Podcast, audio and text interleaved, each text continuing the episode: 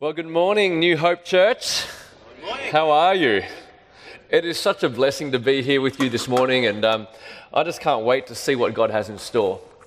I really do believe that um, every single time that we open up God's Word, I believe that it doesn't return to Him empty. Who believes that? Yeah? Well, Pastor Ian's in the front. He's loving this, mate. He's already like, let's go. I need some of that. I love to hear. You know, every time God's Word goes out, it doesn't return to Him empty. Amen. I really believe that that's the promise in Scripture. And I, I, hang on to that promise every time I get up to preach. I love the fact that when His word goes out, which it will right now, that by His Spirit, His word transforms lives, and we can expect that. We can expect that. And we can expect that we will leave this building today with a, with, with a different outlook on life, with a different understanding of where we stand before God, and hopefully and ideally more in love with Jesus Christ. Amen? That's our hope today. That's what we're planning on doing. That's what we would love to see. And so I actually believe that, and I want to pray that, that God does. I want to pray this morning that as His word goes out, it will come back with the fruit of changed lives. Shall we do that? Who's expectant for that? Come on, man. You guys are a responsive church. I'm loving this. Ian, look at it. Look at it. Everyone's, let's do it. Let's pray then. Let's, let's pray with that kind of expectation. Father God, I thank you so much for just this morning for your word and I thank you so much that every time your word goes out, it doesn't return to you empty. I thank you for that promise, Lord God, and I pray that you would please today take your word and press it home in our lives. Yes, Father, I just ask that you would please do what it was that you convicted Pastor Ian of this morning from Romans I pray that you would give us a zeal for you. Lord, I pray that you won't let us shrink back, that you would fill us with zeal, with energy and enthusiasm that comes from you, not in our own strength, but a passion that comes from you, a boldness that comes from you I pray, Lord God, that that would happen, that you would give me the words to say, that these words would go out by your Spirit and press home into our lives. And we expect that that would return to you with the fruit of our lives changed. So we commit this to you in Jesus' name. Amen. Now, who can remember the first time you ever learnt to ride a bicycle? Anyone can remember that? Apparently, it's one of the most powerful memories. Like you can remember, probably remember who taught you. Everyone remember who taught you how to ride a bicycle or where you were when you learned to ride a bicycle? You know, it's a powerful memory, and uh, it's one of those childhood moments when you conquer something. You're able to ride this two-wheeled contraption and not fall off, and that feeling of freedom. You know, when you suddenly first start pedaling, and you say, "Man, this is." Whew, I can go myself. This is an amazing thing. You know, another powerful memory actually that I've realized now is a big one as a dad is teaching someone to ride a bicycle. Has anyone taught somebody to ride a bicycle before? Put your hand up. There we go. There we go. Uh, you know, that's a very, very powerful memory. The feeling of taking one of um, your children, perhaps, and getting them onto this bicycle, and that feeling of like, how am I going to teach this kid to get on this thing, this thing with two wheels that if you leave it, it just topples. And I'm going to put some weight on it. And somehow I'm going to convince this kid that all you need to do is pedal. And if you just trust me, at some point it's going to work. you know, I, I, I, it's such a crazy concept. You know, I, I remember, like, for example, one of my kids, just that, that time when I was teaching my boy Jacob to ride a bicycle. I just remember this feeling just, this is such a crazy thing. Like I'm about to put him on a bicycle. And I'm about to say to you, just go for it. And he's like, he's, looking up at me like, like, are you kidding me? You know, like, you, you really want me to believe you that this happened? And I'm like, look, listen, I'm doing all my calming, my most calming voice, and I'm just trying to say to him, look, it's going to be fine. Here's what you do. You just, just pedal and just look forward, and it's going to be fine. And you have that moment where you think, this is crazy. And I remember that feeling. There's nothing like that feeling of putting your child on a bicycle and giving it, and that moment where you know you're going to let go. That moment when you're going to give them a push, give them a nudge that kind of sends them on their way. That is one of the craziest things to, to, do a dad. And I just remember that feeling when I've got like Jake on the bike and I'm, I'm holding him behind. I'm holding on the back of the bicycle. I'm like, come on, Jake, we can do it. Let's go. Let's go. And he's like, what do I do? Just, just pedal Right? He just, just pedal, just pedal. And that moment when he's kind of like, I'm pedaling, I'm pedaling, and he's like, don't let go. Right? I'm like, I'm holding the back of the bike and I'm saying, oh, that's all right, I'm not letting go. And I'm in my mind, I'm like, I'm going to let go. Right? right? And I'm feeling like, I can't believe he's like, he's like, are you still holding on? I'm still holding on. He says, he says, there's a slope coming up. And I'm like, because you need a little bit of a gentle slope. And he said, There's a slope coming up. And I'm thinking, I'm looking, I can see the slope. And I'm thinking, and he says, There's a slope coming up. And I say, I say, Don't, don't worry. There's, there's no slope. There is a slope. and that moment, I'm thinking, Here we go. This is it. And I think, Just pedal, you can do it. And that crazy moment when you push. And that moment where I'm like, He's like, Don't let go. And I'm, I'm, I'm not going to. Here I go, here I go. Push. And that crazy feeling where you think, I've just pushed my kid out onto this bicycle, and I know at the other end there's going to be Gray's knees. but I have to do that push. And that feeling when you, when you get it right, when he gets it right, and he's pedaling. And that moment when he's pedaling and he just goes, he yells out, Daddy, I'm doing it! I'm doing it. And you know, that feeling, if you've been there before, you're just like, I'm just putting my hands up, like going, I'm the best dad in the world. You know, like this amazing moment. And you get that happening, and he falls over and he cries, and you know, that kind of thing. But, you know, that whole picture of being pushed out, that whole picture of being pushed out is a picture, I think, of where we're at when it comes to our stepping out in faith. Where it comes to when it thinks about, when we think about what it looks like to step out, particularly when it comes to this big word. Look, you've got these amazing words up here. Look, there's one, two, three, four, five words here. Today, I want to look at that number four word here, evangelism. I mean, you see that there? It's tucked away down the bottom, but really, I'm trying to elevate it up here. Bring us right. Evangelism. You know, you know what? So many, so often we shrink back from this moment because it just doesn't make sense. I mean, who actually, in their right mind, thinks that would be a, the same way of like putting a kid on a bicycle? That just sounds like a totally illogical thing to do to push them out. Why would we want to, in any way, get out to what suburb we're in? Flatbush? No, somewhere why would we want to come out to this area and step out. What it doesn't even make sense. We've got this message that everyone out there thinks is ridiculous. And, and God calls us to get out there and tell people about Him. That doesn't even make sense. Why would you even do that? And why would you have this big word evangelism here, which is like calling us to say, these are your five purposes? So you actually uh, decided that for some reason you exist, for one of the reasons you exist as a group here is to step out. I mean, that's a crazy concept. And every bit of our body, I mean, we can tick it off in our minds, can't we? We can go, yeah, cool, okay, got it. We're meant to evangelize. But every bit of us recoils from that. You know, every bit of us, if we're honest with ourselves, we're like, yeah, I know I'm supposed to. But inside of us, none of us are really running out there going, just hurry up into the sermon so I can get out there and tell some people. Or we could quit now, we could all just go out if we want. But, you know, like, what, what I'm saying is, you see, why is that? It's the same thing with little Jacob when he was on the bicycle. You know, what happened was one day he had a fall. And um, he fell down, and, and it was really interesting. After that fall, something happened he took the bicycle and the bicycle kind of just went into the garage. And I noticed he stopped using it for a while. He stopped using it for a number of months and it started collecting dust. The tires went flat. And he was, you know, pulled out the scooter and was all about the scooter. And one day I remember going to Jacob after he'd had this little fall and I went to him and I said, Hey, you haven't rode the bicycle for a while. And you are not going to believe what he said. He, he said to me, point blank, like he looked right at me in the eye, and this is no exaggeration, this is what he said. He said, Oh, he said, No, I don't know how to ride a bicycle. And this is after he'd been riding the bicycle for like a year. And he said, I, I said, You haven't been riding the bicycle? He said, No, I don't, I don't know how to ride a bicycle. And I looked at him and thought, What? I thought, unless that was some other Asian kid I was teaching in the park. I mean, like, I taught you how to, I know you, were, you, rode, you know how to ride a bicycle, but you see, what happened for Jacob is he'd had a fall. And once he had the fall, he started to step back. And once he had the fall, he started to think, you know what? He convinced himself that this is not his thing. In fact, he probably doesn't even know how to ride. And so what happens is the tire started going flat. How many of us is, for, for how many of us is that a picture of us when it comes to our stepping out in faith when it comes to evangelism? We've had a time where it's just a bit hard, or we've had a time where we've burnt, or we've got a memory where we feel rejected, or we kind of bring other times fears of being rejected and we put that in on ourselves, and we, what we do is we go, you got to get out there and be bold. And you think, oh, no, that's not me. I don't do that. I'll leave that to Ian. He's the crazy bold one, right?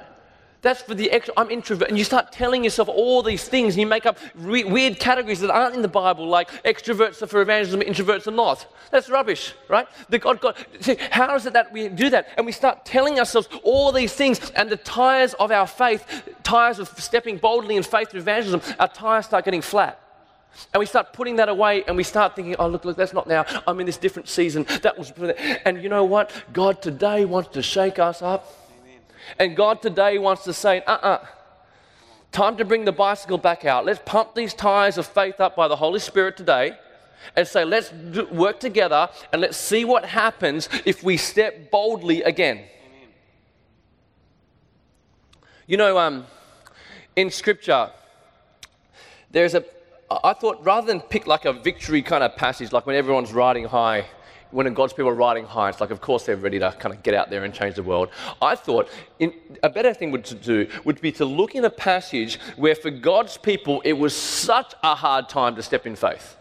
It was such a hard time to step in faith because that's more similar to many ways what it's like. You know, this is one of the hardest times, and this country is in a place where it's so secular now, and the, the, the gospel is so being marginalized that right now we need to find a situation that maybe shakes us up and realizes that actually God's people have been in this position before. In fact, they've been in a position much worse. In Exodus chapter 2, in one of, the most, one of my favorite stories, I love the book of Exodus, um, we hear one of the most famous stories about the birth of Moses. And the context of this passage, if you have a look at it, in Exodus chapter 2, just before it begins, you'll see what the context is. And I'm telling you, this is just like um, this the, I mean, I grew up in the church, so I grew up in Sunday school hearing these stories. And I read my kids the stories. And you read them a story like this in the kids' Bible, even, and it says, Then Pharaoh gave this order to all the people Every Hebrew boy that is born, you must throw in the Nile. And you just think about that sentence. I mean, just for a second, it's so funny. I grew up in Sunday school, and you just read that and go, Oh, yeah, cool, cool. So Pharaoh said, We're going to kill all the boys and like, you know, you might read it to the kids, they go, oh, yeah, fair. And you kind of read it as like a story, and you think, what did I just say? What kind of place was it for God's people? I mean, this is actually horrendous. You want to talk about a time when God's people, when every single bit of, of the fiber of, of God's people in their being would be to step away from faith, to step away from boldness, to step away from going out that would be the time. I mean, we're talking about a horrendous time. We're talking about basically genocide, aren't we? This is one of the most horrendous times for God's people where Pharaoh has given this um, order to all the people for every Hebrew boy that is born to be thrown in the Nile. And in such a time as this, um, uh, in verse, chapter 2, verse 1, a man from, a, from the tribe of Levi married a Levite woman. In such a time as this, a young couple dare to get married. And inevitably this couple gets pregnant. And you can imagine that feeling right there, can't you? When this couple and the, the, the, the wife is pregnant and just thinking about, I wonder what gender I'm going to get. I mean, you know, this takes a whole new level, doesn't it? If you know the decree is that if it is a boy, the boy is to die. I mean, this is just horrendous. And every bit, you can imagine her prayers taking a new level to praying for a girl. And that moment when you should be hearing those joyous words, you know, that you see like, you know, the movies or the midwife says, It's a boy. The baby comes out and the midwife says, I'm sorry. It's a boy. And you can imagine the horror in this moment. They know that the Egyptian soldiers would just come in soon, bash down the doors, knock down the doors, whatever it is they do, and they come in and they would be snatching baby boys out of mum's hands. This mum, she is a, um, she is gutsy. Let me tell you what she does. She decides to try and hide this baby. And you look at the passage there. Do you know how long she tries to hide the baby for? She tries to hide this baby for three months. Now that's a tough thing. You know, you know, newborns, they are not quiet. You don't just kind of like, there's no off switch.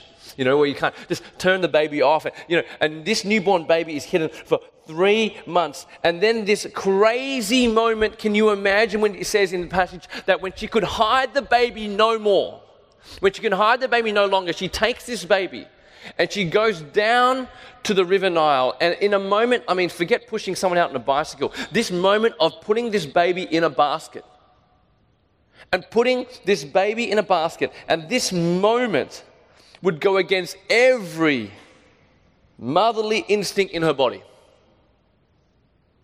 To put this baby in a basket and go to the River Nile, which is a big river, and to put the baby in the basket and to have that moment when, you know, not letting go of a bicycle, but that moment when she pushes the baby out. I mean, this is one of the most sad stories at this point in time. You kind of think, where is God? What is happening? And so what she does is she pushes her baby out into the Nile. It's kind of ironic there, almost in a, I read a commentator who said, almost in a creative act of disobedience. You know, like Pharaoh has said, throw all the babies in the Nile. And what she's done, she's essentially thrown her baby into the Nile. And she's put the baby there in a basket. And you can imagine thinking, what's going to happen? What is going to happen to this basket? And, and what, what, what um, Moses' mum does is she then, she has a daughter, and she says, tells her daughter to go out and watch and see. She says, go and see what will happen. Now, can you imagine this moment? I mean, anyone know what, the, what Moses' sister's name is? Top of the class at the front. You're, you're cheating, you're a pastor, you're not allowed to answer. Yeah, Miriam, right? And um, Miriam, she's a fascinating girl. Can you imagine, though, this moment when she's like, she's just watched her mum push the baby brother out to the water, and mum says, Go and see what's happening. I mean, this, this is the Nile River. Do you know what's in the Nile River? Crocodiles in the Nile River. I mean, this is a big deal, and the, it's a big river, and she's thinking, What's going to happen?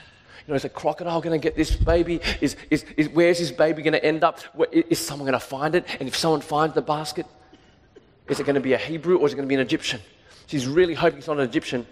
And this moment that happens when the basket is going out and it's going down the river, and then the basket sort of stops there in the reeds. And can you imagine this moment as she's watching the basket and she thinks, Is that someone? And she looks again and she's like, Somebody's coming. And she looks again, she goes, I hope it's not an Egyptian. And then she looks, and to her horror, it's not just any Egyptian. Who comes? It's the daughter of the man who's ordered for all the babies to be killed. Pharaoh's daughter, just at that time, is coming down for a bath. And in, in chapter 2, verse 6, you see there's a few verbs there. She actually comes down and she sees the baby and she has as she hears a baby, and then interestingly, she has compassion on the baby, and then she draws him out.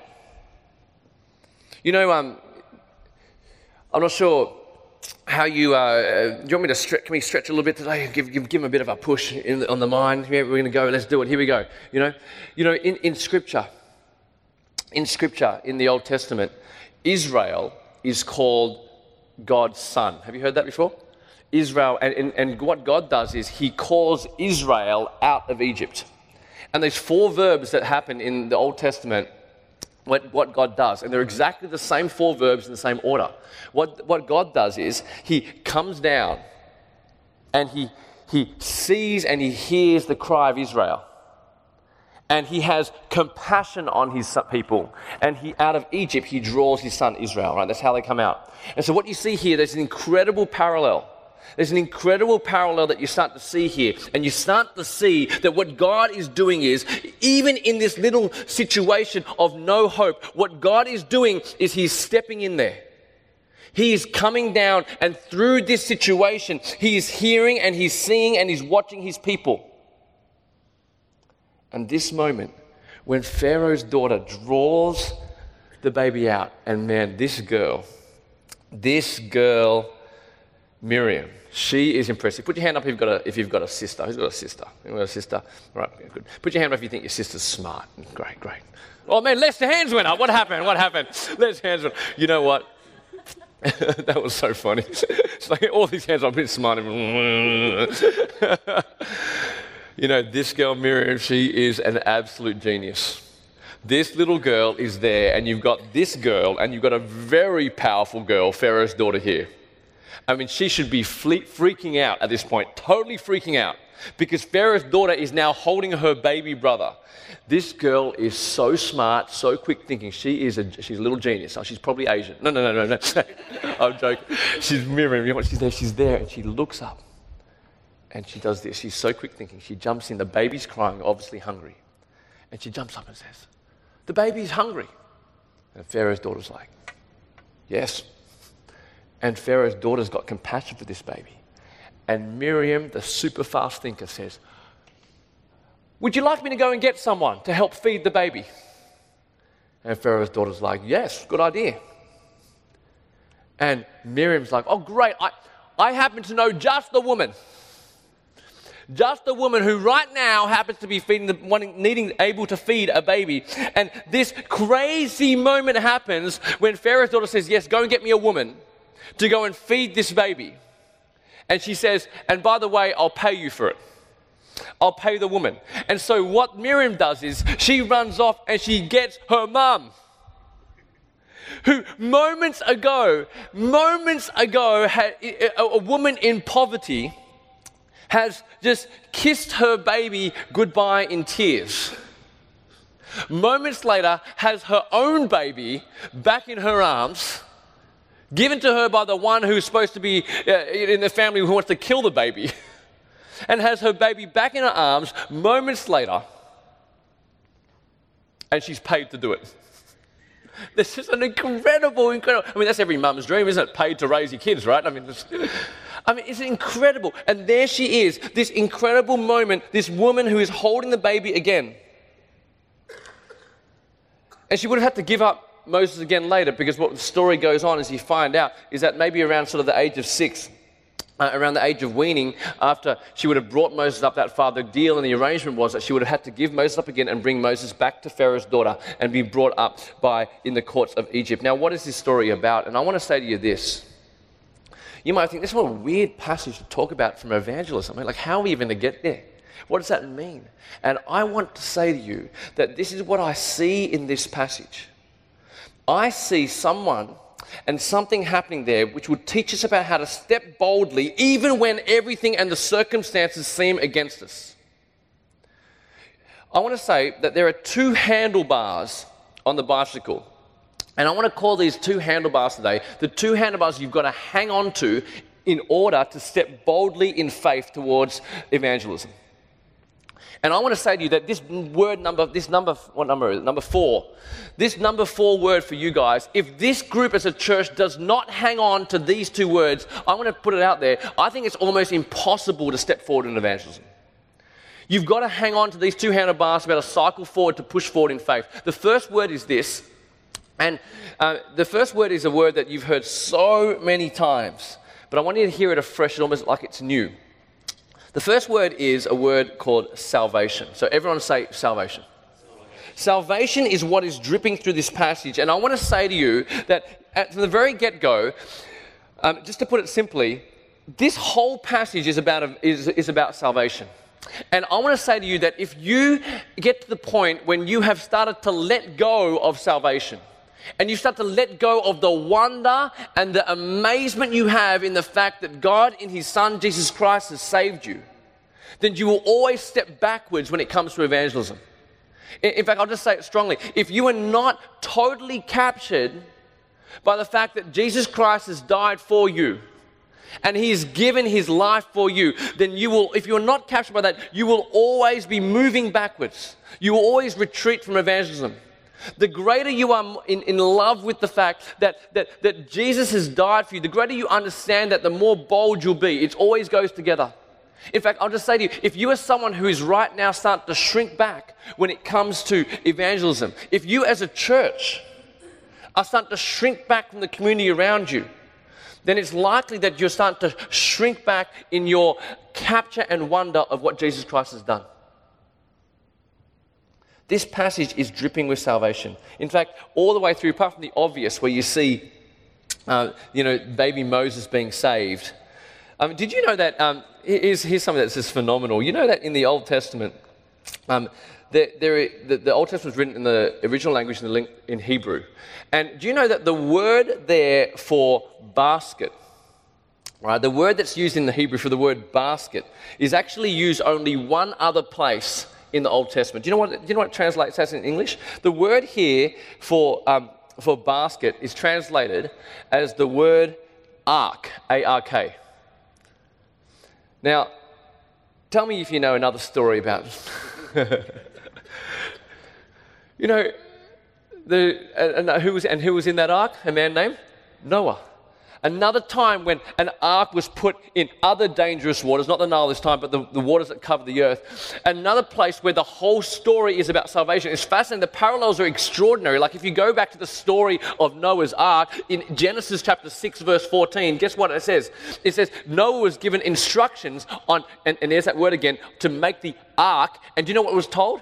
He was told how to make the ark with all the dimensions, and it was told to coat the ark Ian, stop it, right? With pitch and tar. Just get up and preach, man. I'm done, man. I'm you know, with pitch and tar. And did you see what the mother did? The mother was told to do what? Make a, and she, no, she made, she did what? She made a basket and she covered it with pitch and tar. What you've got here is a very clear parallel. It's like it's trying to say, as clear as it is for the salvation story to be about, um, so the salvation of, of Noah and the way that God saved the world through Noah, what God is doing here is another ark. You see a basket, God sees an ark. And God says, here's what we're going to do. Through this moment, we're going to save the world. And so, what I'm saying is, in this whole picture, you start sometimes forgetting that this whole picture is God working to save. Do you realize that the story of your life is one big picture of God constantly moving to see people come into his kingdom? Sometimes we forget that. Do you sometimes get to the place where you think, you know what? You kind of just go through the motions. You know, I was talking to Ian, like, you know, before, Pastor Ian, he was just like talking about at the door, we're just talking about how during your life there's so many things that come into your life, so much business, so much stuff, so many activities, so many things. But you know that through all those activities, God, that we sometimes compartmentalize and we go, oh, that's, um, we'll put our evangelism part on for later. Do you know that what God does is He never gets off the job? God is always moving. He's always bringing people in the world to Himself, and He's doing that through us all the way through these pages of Scripture. Through this passage, we see the story of salvation. The second thing we do, so that's the, that's the first handlebar. You've got to hang on to salvation. If you want that number four word to really pop in this church, you get really, really obsessed with salvation. Everyone with me? All right, everyone say salvation. Okay, now here's the next handlebar. If you want to really move forward, I'm telling you, you need to hang on to both together. The next word is a word called sovereignty. God's sovereignty, right? This is another way of saying God's control. Everyone say the word sovereignty. You know what? This is really interesting. You, as you read through this passage of Exodus chapter 2, like we've done mostly today, here it is. Do you notice that there's, there's a character missing? All the way through Exodus chapter 2, there's a character missing. You've got, you've got Moses, baby Moses in there. You've got Pharaoh's daughter. You've got Moses' mum. Do you know what name is not in there? I'll tell you what name is not in there God. It doesn't say, and then God did this, and then God moved the basket, and then God did. All the way through, you don't see God did this, God did this, but you guys are listening to it and going, oh, God's there. But it doesn't say God did this, God did this. You know what? I want to tell you this. The absence of God's name is not the absence of God's presence. The absence of God's name is not the absence of God's presence. And what is so important because as we go out into the world, God's name is absent.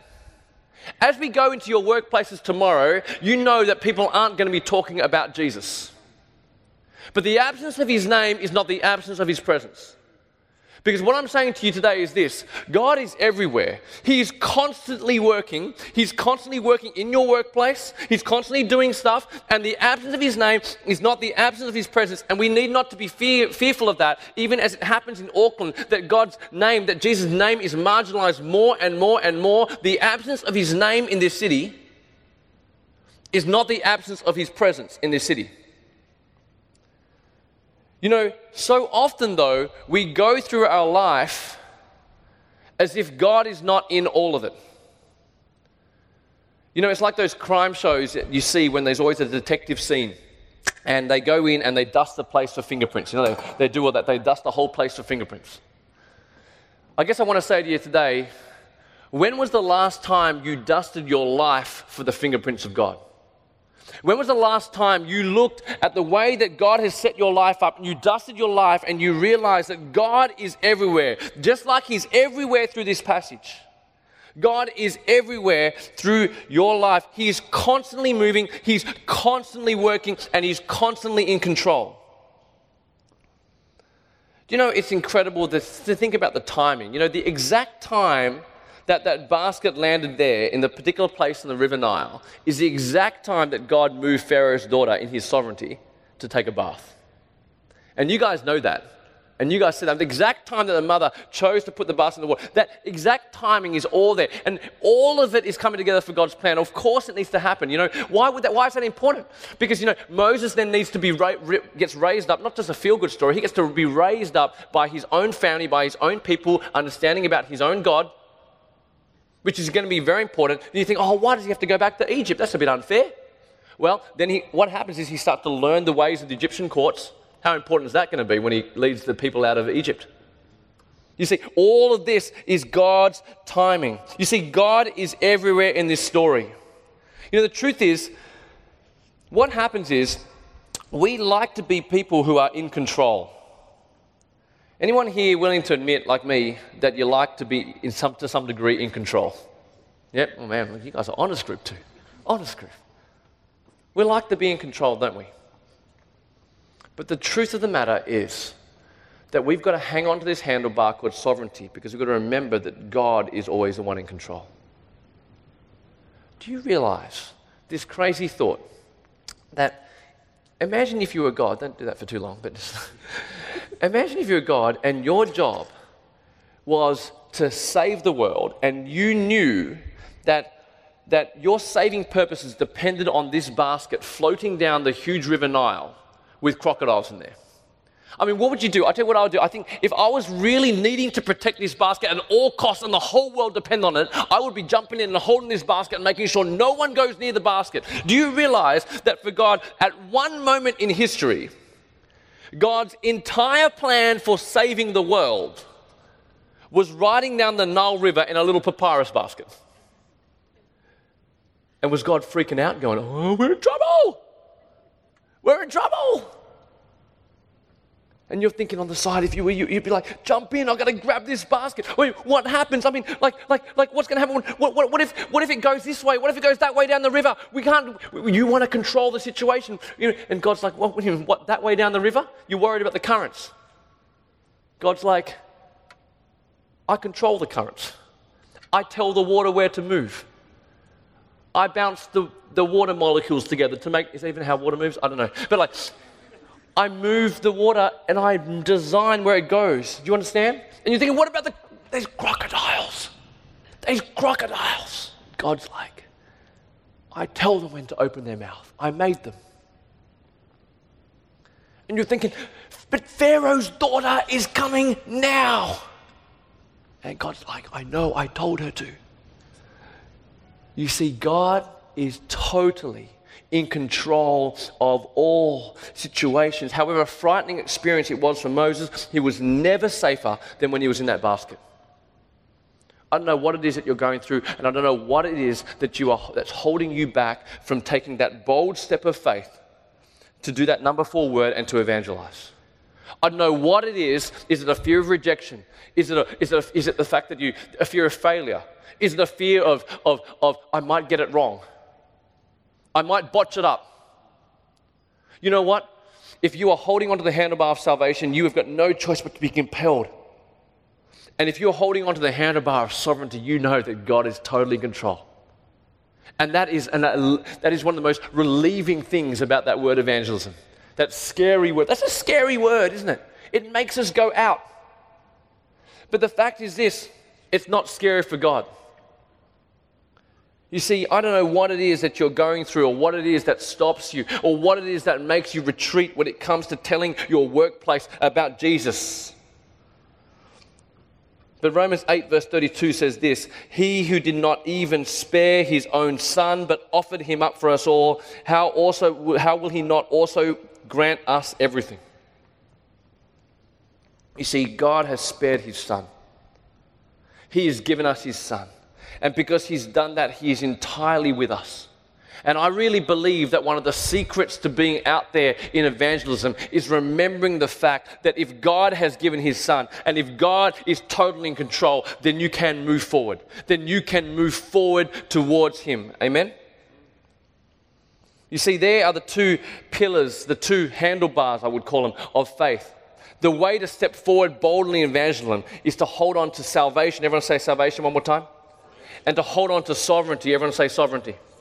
You know, I really believe that if you hang on to those two things, then you can step forward, you can pedal forward in faith, and you can step boldly in faith towards what it is God has called you to do, which is really all of these things.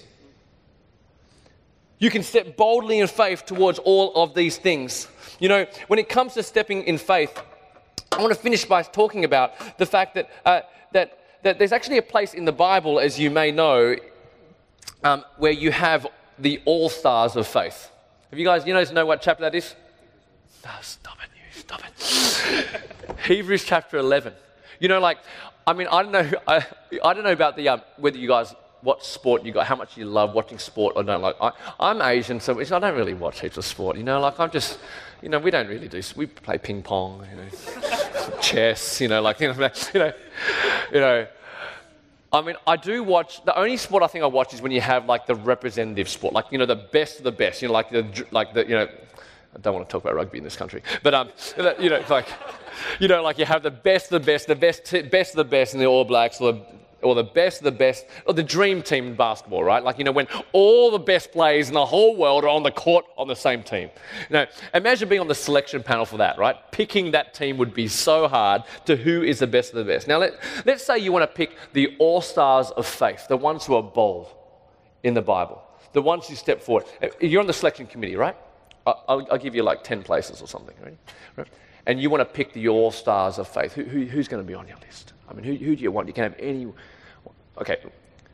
Jesus is team captain, given, right? Done, done, right? Okay, Jesus is who, who, else do you, who else do you want? Who do you, who do you want there? I mean, like, what kind of people? You got some ideas, have you?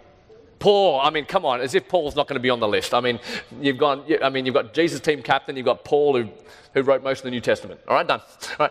Um, anyone else you want on the list? Who you Abraham, I mean, as if you wouldn't have Abraham on the list in terms of boldly stepping in faith. I mean, Genesis chapter 12, verse 3, that's where the whole Bible turns on God's promise to Abraham and his descendants. I mean, that guy steps in faith because of that promise. Of course, he's going to be on the list. So he's, he's made the cut for sure. Anyone else in?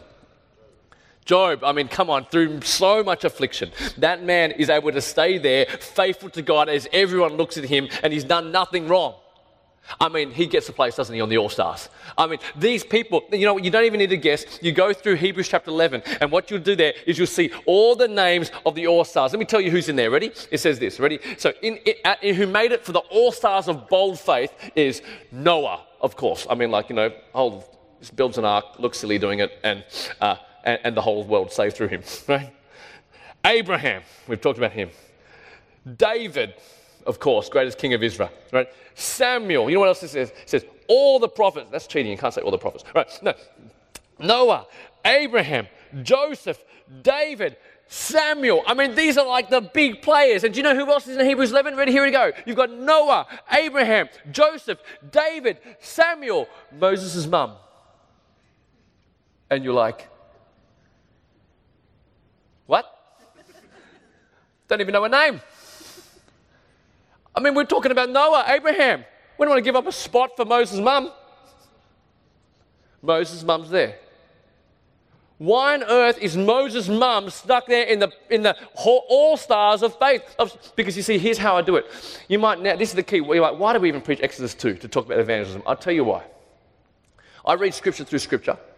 So what that means is, when I understand Exodus 2 and I see Hebrews, which I trust is true, and tells me that she, when, when she went and gave up Moses and she put him in the Nile, which she stepped in faith, then I know when I read Exodus 2 what was going on in Moses' mum's mind. She wasn't just having a freak out day.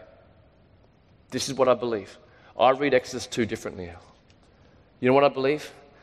I believe Moses' mum had real faith. When her bicycle of faith should be in the garage, when she should be packing it and putting it all away, when everything was against her, when they're killing babies, Moses' mom stepped boldly in faith that day. I don't actually believe that she pushed the basket out freaking out. I believe when she pushed the basket out, she did so in faith. When she pushed the basket out, she pushed it out in a way that was like saying, Here, I'm going to push this basket out. And, I'm, and when she told Miriam to go and look, she's like, Go and see. As in, go and see what God's going to do. Go and see what's God going to do. And I'll tell you why she was able to do that. Because she really trusted in God's saving promises for her, for her people. And she really trusts in the fact that God is sovereign and that God is able to do anything. And my question to you today is this Will we be able to have a kind of faith like Moses' mum, when everything goes against us, when Auckland starts to become more and more secularized and Christianity becomes more and more marginalized, you know it's going to keep happening. You know that, don't you? It's just going to get worse and worse. I don't know what's going on exactly in the city, but same in Sydney, and this is crazy, right? It's getting harder and harder and harder. And as that increases and that persecution in a way goes higher and higher and higher, what are we going to do? Are we going to shrink further and further and further and back and be tucked away more and more and more? Or are we going to take this point four seriously? Because are we going to step boldly, like Moses' mum, and step in faith in the face of fear? And step boldly. I guess my question is this I want you to answer me. Do you believe God has saved you? Yes? Amen? Who's with me? Do you believe God saved you? Do you believe God is sovereign in control of everything? Who believes that? Then why can't we step boldly in faith? With those two handlebars. When you hold on to the fact that God has saved you in Jesus Christ, He's not even spared His own Son. And when you hold on to the fact that God is totally and utterly in control of all things, then you can step boldly in faith. You know, one thing I love doing as a parent is this moment that we have with our kids when they're near a swimming pool. You know, like when kids, parents, you know, swimming pools, right? Scary. Especially when the kid, not, not, it's not when they, when they know they can't swim or, or when they can swim, it's fine, but it's when they think they can swim but they can't. Right? That's the danger zone, right? That's the time where it's like, oh, right? And I just love my, my, my daughters. Like, I remember when they, um, um, we, we, just sort of, you know, you're a public swimming pool, and we've got this rule because they'll sometimes jump in and you're like, oh, don't do that, you know. And, and we have this rule that is before you jump in, you have to check whether mum and dad are ready, whether daddy is ready. And that moment where we tell them, um, when they're young, you sort of say, okay, you don't jump in the pool before you check because daddy might not be ready. I might be on the other side, you know. And so you say, before you go in, the rule is you have to say, daddy, are you ready? Right, before I jump in. And, and, and my little girl's um, so cute, like my youngest one Alyssa, she's four. And I just remember that zone when she was in that place where she would take it so seriously. And she, which is good, right? You hope so. And she gets to the edge of the pool like this, and you just hear her, and she just goes, she just yells out before she jumps in. She goes, Daddy, are you ready? You know, before she jumps in. I love that moment. Sometimes I'm far away. I'm like, no, I'm not. Stay there, right? Right. But that moment when sometimes I'm right in front of her, like literally there, I'm clearly ready. But she says, Daddy, are you ready? You know? And I love one of my favorite dad moments is that when, when you've got like a little Alyssa up here ready to jump, and I'm like down here, and I'm just looking up in her eyes, and, the, and, and it's incredible. The moment she says, Daddy, are you ready? All I need to say is, Yes, I'm ready. And it's like an instant. It doesn't even take, she doesn't decide whether she thinks that's a good idea or not. It's the moment I say, Yes, I'm ready. The moment I say, Yes, I'm ready, it's like instant. She just jumps off like a ballerina like, into the air and into the water and into my arms. Why can she do that? Well, the first thing is, she looks at daddy and she thinks, Daddy loves me. And, um, and because of that, she knows that, that, you know, that he'll save me if anything goes wrong. And so she jumps. And the second thing is, she thinks, Daddy's in control of everything, which is technically not true. But, uh, for the purposes of this illustration, you know what I mean. She's like, Daddy's big, he's strong, he can sort the situation out. And she jumps. And when it comes to evangelism, and when it comes to your workplace tomorrow, You're going to get there, and God's saying, All right, are you ready? And you're saying, Okay, I'm ready. Are you ready? And He's saying, Yeah. It's time to get out there. It's time to actually take what you heard yesterday and not let that just be an intellectual exercise or something you did on Sunday because He wants you on Monday. And He's going to say, Who is it that I'm going to bump into in the way that I control things? That's the way I control the basket. Who, I, who are you going to bump into on Monday, on Tuesday, on Wednesday, on Thursday, on Friday, on Saturday? He's already, he already knows. He's, remember, you told me he's in control of everything. So he's going to bump you into the people that he wants you to talk to. And you're going to say, All right, I'm ready. Are you ready, God? And he's like, Am I ready? It's like, I gave you my son. There's salvation for you. I love you that much. You're like, Are you ready? Are you going to? Are you ready? I'm in control of everything. And you kind of get to the edge like you probably will tomorrow, and like right now you're feeling like maybe I'll do it. And you get to the edge and you hear him, God says, I'm ready, jump, let's do it. And you go, Are you ready, God? He says, I'm ready. And you say, Great. And you walk backwards. Why do we do that? Do you believe God has saved you? Do you believe God's in control? Then you can jump. And as I finish now, I'll tell you this story. I might get the musos up if that's all right. Edwin, do you want to come up?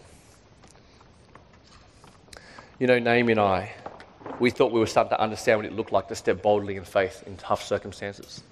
But we were asked to go on this trip, and this trip that we were asked to go on to actually changed our lives. You know, one day I was at a coffee, um, someone had asked me, a CEO of a non-profit organization, came up and they asked me, uh, and they said, it was just me, and they'll have coffee, and they said, look, we want to take you on a trip, Steve. And we want to take you and Naomi on a trip because we want you to see, we believe it's going to be important for you to understand, it's a very special trip, to understand what it looks like to meet people who are actually really bold for their faith and who actually genuinely step out. I thought, oh man, I'm an evangelist. I thought that's what I kind of do. And they're like, no, no, no, you don't understand. I'm like, okay, let's hear it. It was a little bit of a rebuke. It was giving me a bit of a nudge. He goes, no, you, you, you're bold, but you're not. There's bold and there's bold. And I thought, okay. He said, we want to take you to meet people who've been persecuted for their faith. And I thought, okay. I said, where are we going? he said, here's what we've decided. We want you to consider whether you and Naomi would fly with us. And I said, cool, where are we going? I'm thinking, good trip. Let's do it. And he said, we want to take you to Iraq. And we want to take you to a place that is 10 kilometers away from the ISIS headquarters. And we want you to come with us.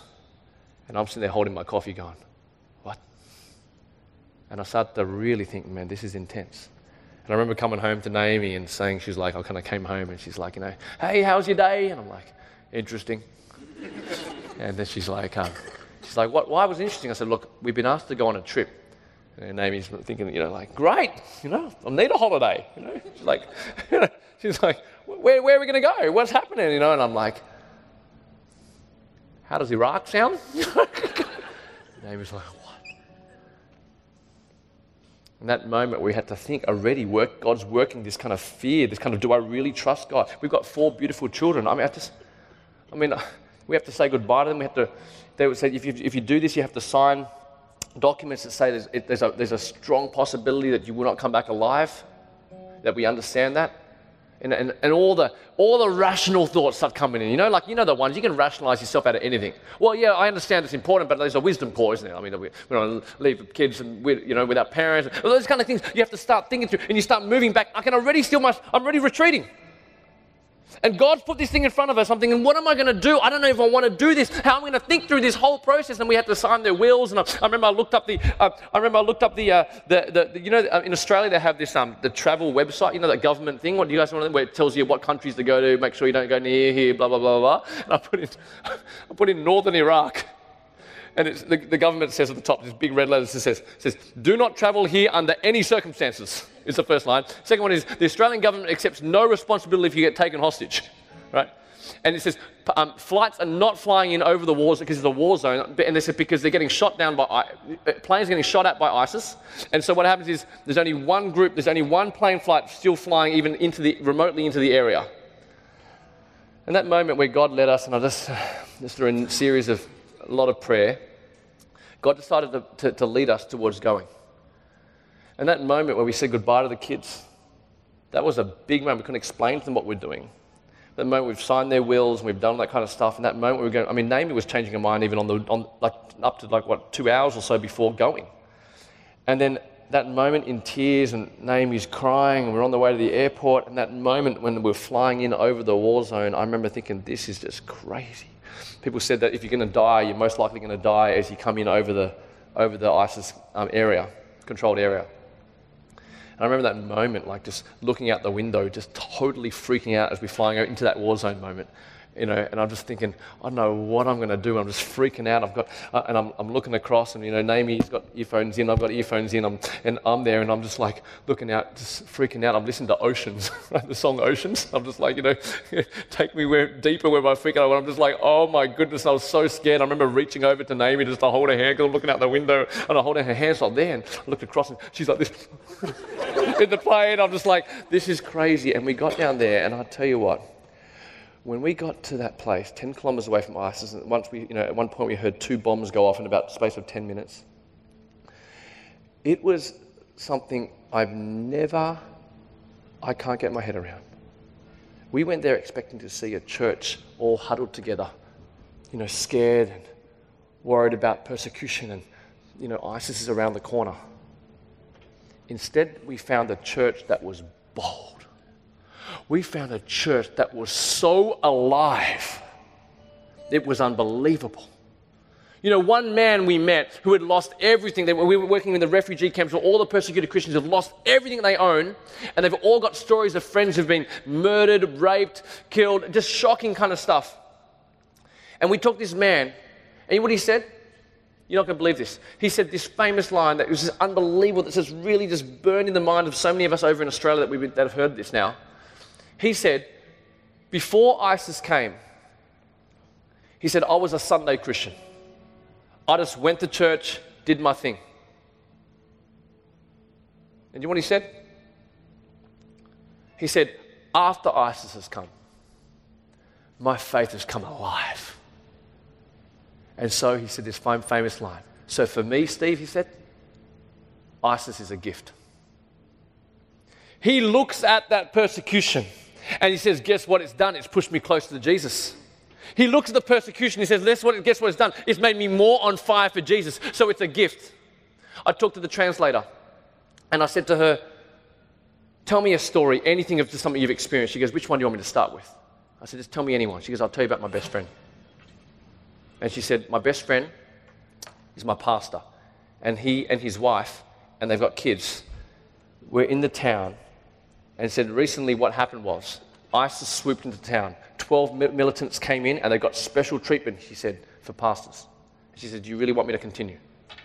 I said, Yeah, sure, go ahead, tell me. And you know what happened? She said this.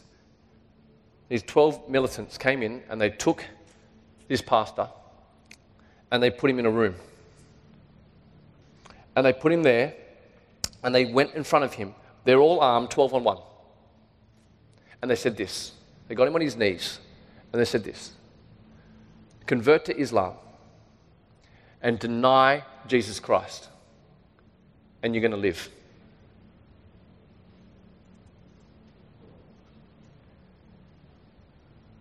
Do you know what he does?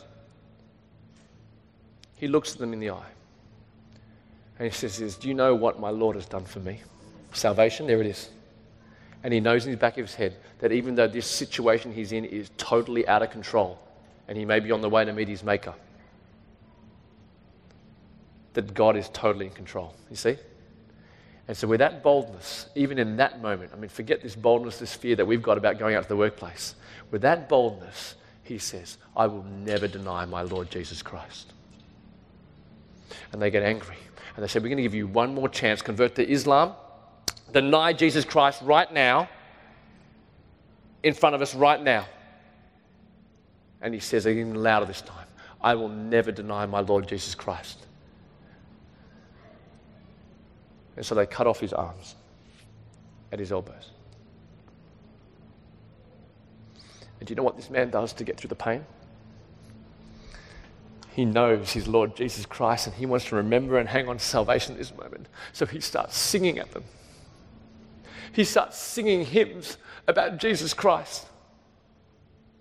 He starts singing of the Father's arms opened wide that have saved him. He starts singing of Jesus Christ and Him crucified. He sings them, and this infuriates them. They get more and more. They tell him to stop, so he sings louder, and they cut off his legs at the knees. And in the pain, he continues to sing louder, and this gets more and more and more angry. So they hate it. They try and tell him to stop, and he sings at them about Jesus Christ, and they cut out his tongue to stop him singing. They put his tongue in his pocket, and when they've done enough fun with him, they cut off his head. And what they did was, they then take the body, they put it in a black bag. They're so cruel, they're so evil, these guys over there. And they call they put the bag on a, on a street corner and they and they and they call the wife and they say guess what? We've decided to let your husband go. You can go find him on this corner. And the wife with perhaps some hope after lots of prayer comes out and goes to the bag and sees her husband. On top there's a dvd and it says watch this. This is how we killed him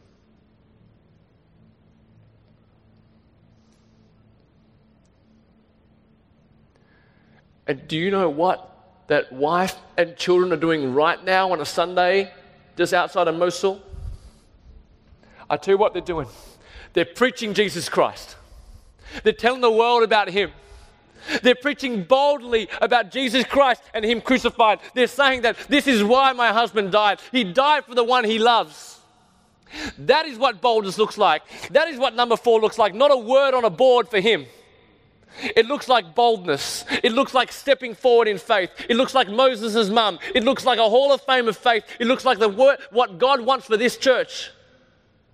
It looks for like that kind of boldness. That man is your brother. One day you'll meet him in the new creation if you're a, a, someone who's trust Jesus and you're going to be there. But I tell you what, this is what the Lord has for us today. What does it look like to have that kind of boldness? We need to come to the altar again and understand salvation again. And my prayer for you, New Hope, is that we have that kind of boldness. Boldness where we are so convicted that we don't even hang on to life. Why are we so distracted on a Monday? Why are we so distracted with all the things that come into our lives when really what God wants us to do is to step boldly in faith? Do you know God saved you? Do you know God's in control? That man did. Moses' mum did we know it, then why don't we step boldly in faith towards all it is that God's called us and step and open our mouths towards evangelism?